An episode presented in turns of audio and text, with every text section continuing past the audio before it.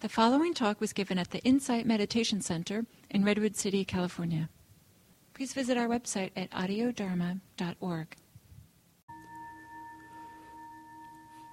Once again, take a moment to stretch up and settle in.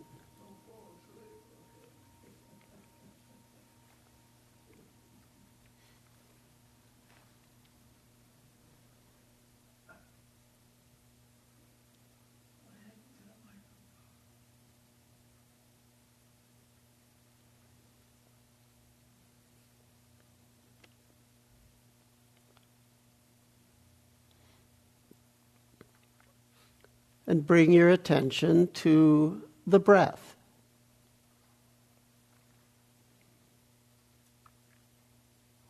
However, you wish to focus on it, in a narrow range or a broad range.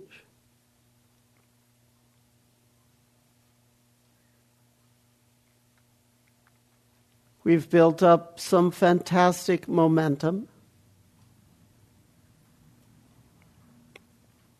If the attention wanders, gently return. Each time you come back, it's like a rep pulling a weight. Your concentration muscle grows. Samadhi bala. Your concentration strength. Totally give permission for everything else to expand and contract as it wishes in the background, background equanimity, a cloud of gentle matter of factness, spaciousness, within which all the distractions come and go without push and pull. And with regards to the breath sensation, to the best of your ability, detect the beginning, middle, and end. Detect the tiny fluctuations, permutations.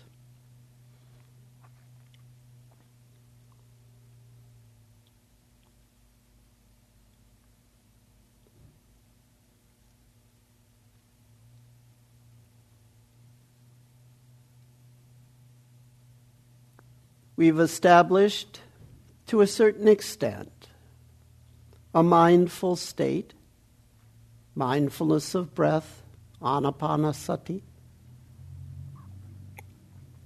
characterized by concentration, sensory clarity, and equanimity working together. Once we establish a modicum of this awareness, time becomes our ally. The passage of time marks the process of purification, vishuddhi.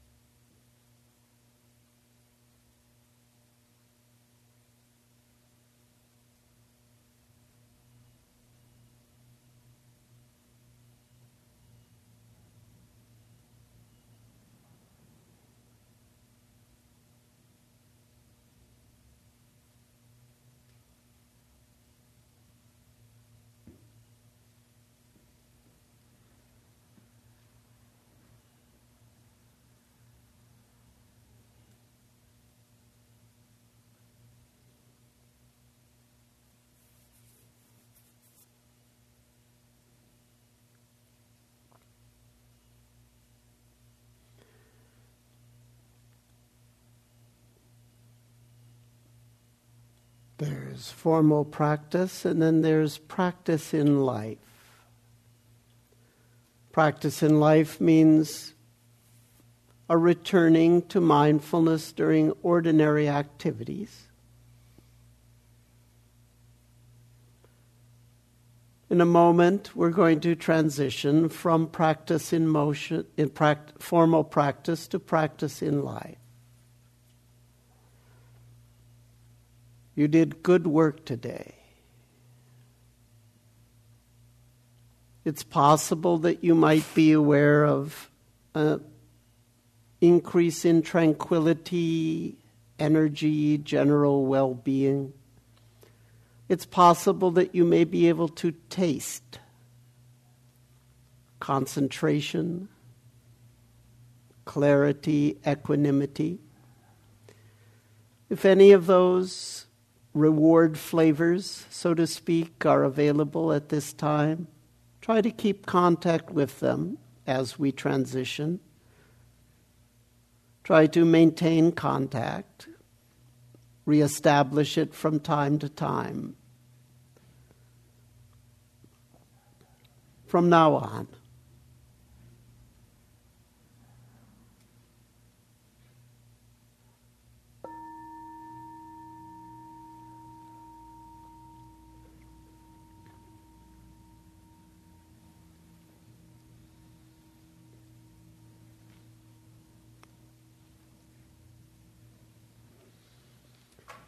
Okay, good work, folks.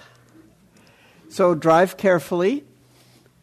And um, there were a couple requests for final questions and so forth. So um, I left a couple minutes. If there's anything that uh, anyone would like to uh, bring up, just feel free. I think we'll, we'll pass the mic.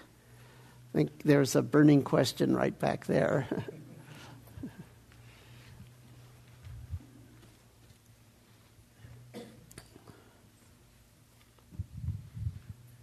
Yeah, yeah. In yeah, yeah. In formal practice, yes, uh, I experience this uh, concentration, clarity, and uh, equanimity. But uh, in daily life, how do you keep in touch with this state of mind?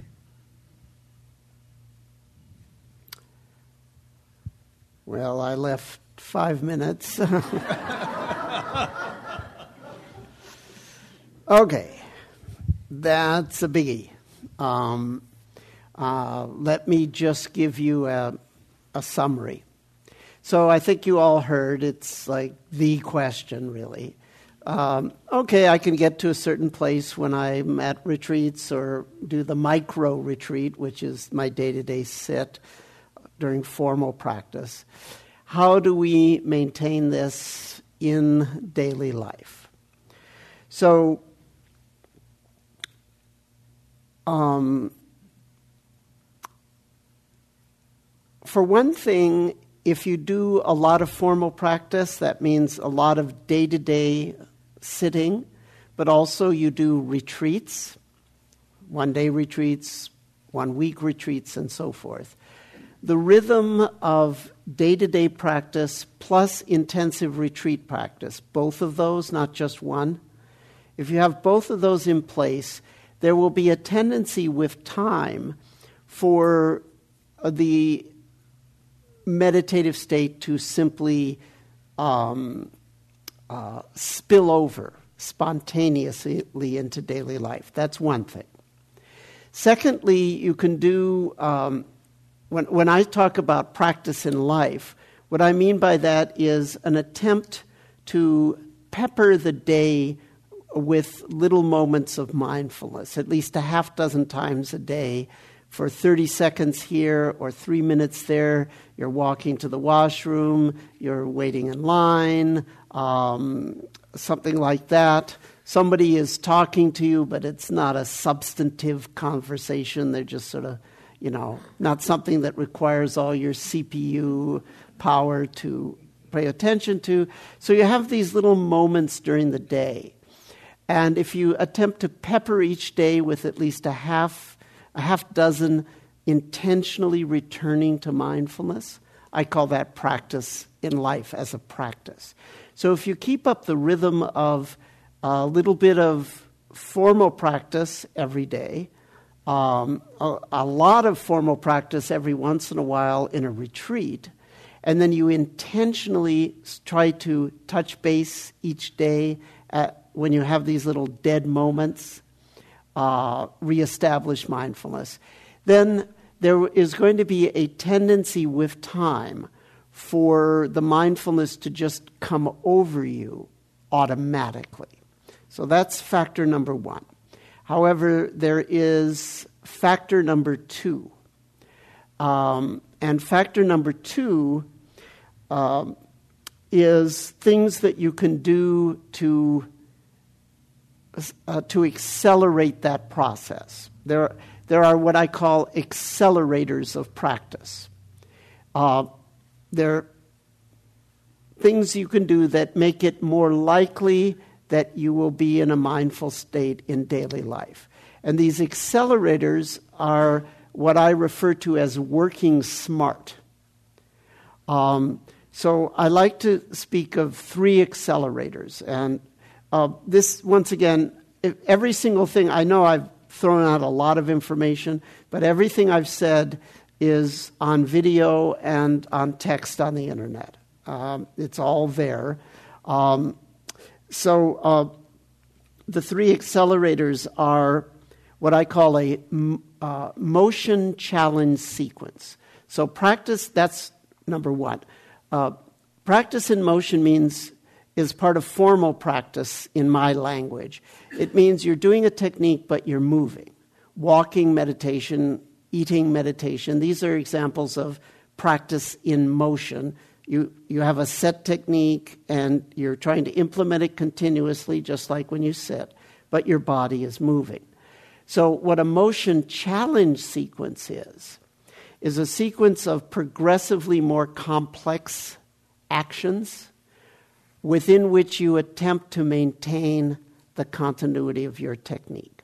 So, um, let's say that your technique is, um, well, my favorite technique for daily life is something called focus out.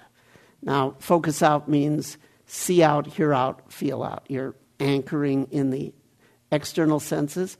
But let's just, but there's lots of techniques, but let's just say your technique is focus out. And let's say as you're sitting, you can sort of get anchored with that technique. Uh, with your eyes closed, let's say. So you're hearing sounds and you're focusing on the physical body. See, hear out, feel out.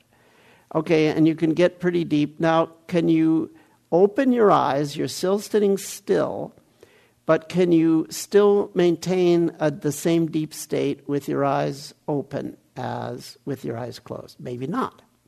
If not, then try it with your eyes one quarter open, okay, one half open. And gradually work up to the point where you can be just as deep with your eyes open as with your eyes closed. Depending on the technique and where you're at with your practice, that could take a few minutes or a few months. Okay, good. Now my eyes are open and I can be in this deep state. Can I stand in place? and be just as deep as with my eyes closed, seated. Now, can I walk around in the room? Now, can I walk outside?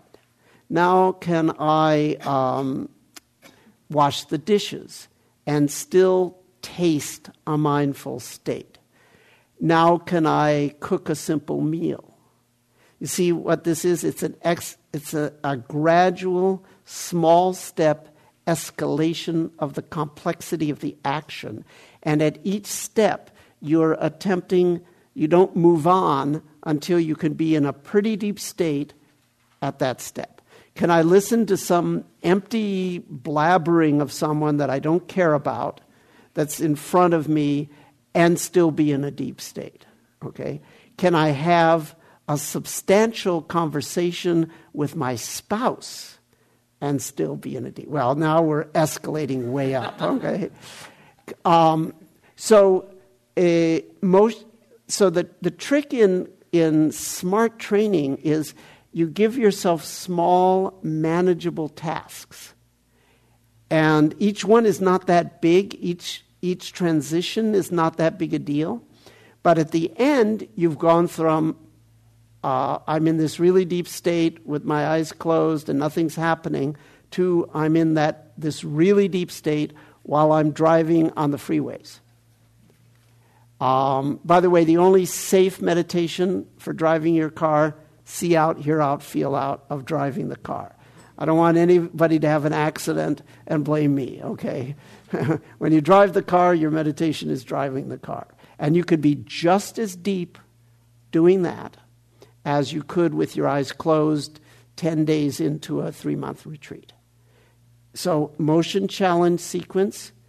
Each, each, it's a challenge sequence. It's like lifting weights. You, I can lift a certain weight, but now I can't lift anymore. Okay, so add, uh, add a half a kilo, and let's see if I can do that. And then you gradually strengthen. I call it, so I call this working smart. People always ask, How can I get the carryover? I say, Work smart. You're either willing to do it or not, but this is just one part of working smart. Second part of working smart is uh, what I call trigger practice. And we're sort of out of time, but basically, a lot of times when we, when we sit in formal practice, not very much comes up emotionally. Things tend to get sort of peaceful. I mean, sometimes stuff comes up, we know that. But a lot of times, emotionally, you're not overly activated when you sit. And then stuff happens in life, and it's like, whoa, okay? So, how to train for that? Well, I call it trigger practice. Um, easiest to do with sounds. You implement a formal practice and then you listen to sounds that would tend to trigger positive or negative emotion. Doesn't have to be necessarily negative. all the sounds of the word, you know, uh, Guan Shi Yin Kanzeon, this bodhisattva, it means she who hears the sounds of the world, right? Guan Shi Yin. So all the sounds of the world are available on YouTube. And it's all real. It's, it's, there's actors, but there's actually the real sounds of the world, the Shiyin in Chinese. Uh, all Avalokiteshvara, Avalokita, yeah, it's like Avalokiteswara is what it came from, which means contemplate the sounds. So you can listen and you can control the, listen carefully, you can control the type, intensity, duration, and frequency, that's four variables you can control those four variables and gradually train yourself to experience all your uh, hot buttons and all your warm buttons in a mindful state. You're under, it's under your control. The intensity, the type, the duration, and the frequency of the triggering stimulus. You systematically train yourself to experience rage, terror, grief, joy, interest, love, just listen to the six o'clock news, okay? In perfect mindfulness. Your eyes are closed, okay? And that will train you so you're on automatic pilot so that when suddenly something happens unexpectedly in the real world, you have, you have gone through a stress rehearsal. You know what a dress rehearsal is? This is a stress rehearsal. And it's automatically there, it's all trained and ready to go because you've worked smart. You systematically trained yourself for the things that are likely to happen. You did it in formal practice, and then it's there for you in life. So these are two parts of working smart. Then the third thing that pushes the practice, that makes it likely that you're going to get an industrial strength effect that won't evaporate even when you're doing ordinary activities, well, this is the one that maybe you don't want to hear. But, um, and you don't have to do this. None of this. No one has to do anything. But the other one is what's called adhitthana, or strong determination sitting. Maybe you thought I was being ridiculous or cruel or even joking when I said you should work towards a four hour sit. Okay, not but not damage your body if you have joint things or whatever. But I wasn't I wasn't being any of those. Um, uh, there's duration training. Can you sit for an hour? Great. Well, okay, then what happens? Well, then pain happens, and then boredom happens, and whatever. Not to damage the body, but can you extend it to an hour and five minutes, an hour and, and a half, etc., uh, etc. Et now, at some point, you come face to face with um, fainting levels of distress. Your eyes roll up in your head, your whole body shakes, um, you're going in and out of consciousness. Um, and you just keep sitting. Um, gradually, gradually, gradually, you can, imp- you can increment it two minutes, then add two minutes. Then you don't you don't have to come you know face to face with um, th- that horrific level of intensity right away, but you can gradually work your way to the point um, where you just break through that. And that really rewires stuff. Um, that rewires things at a fundamental level. Uh, that, and then those effects are just there, there for you. So these are the three, in my, the way I like to describe the practice when people say, okay, how can I accelerate it? How can I be this way all the time? Trigger practice, motion challenge, and duration training. Extend um, the sits into, at least occasionally, way, you extend beyond the comfort zone. Um, and then you extend, at least occasionally, and I don't say it has to always be that way, and then a little more beyond the comfort zone, and then a little more beyond the comfort zone. And every once in a while, now that I, did I, ha- did I mention do not damage your body? I think I mentioned that. Okay.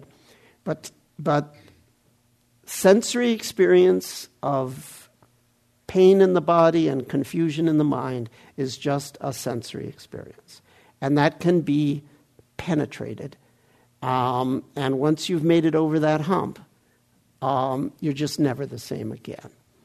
So, anyway, um, I have, it has been a delightful day. We're doing what needs to be done, katakaraniya, as they say in Pali. Um, another day, another dharma. Keep up the great work.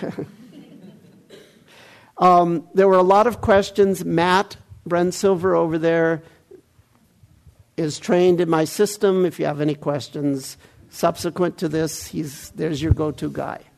So uh, before everybody runs, we need six volunteers to get.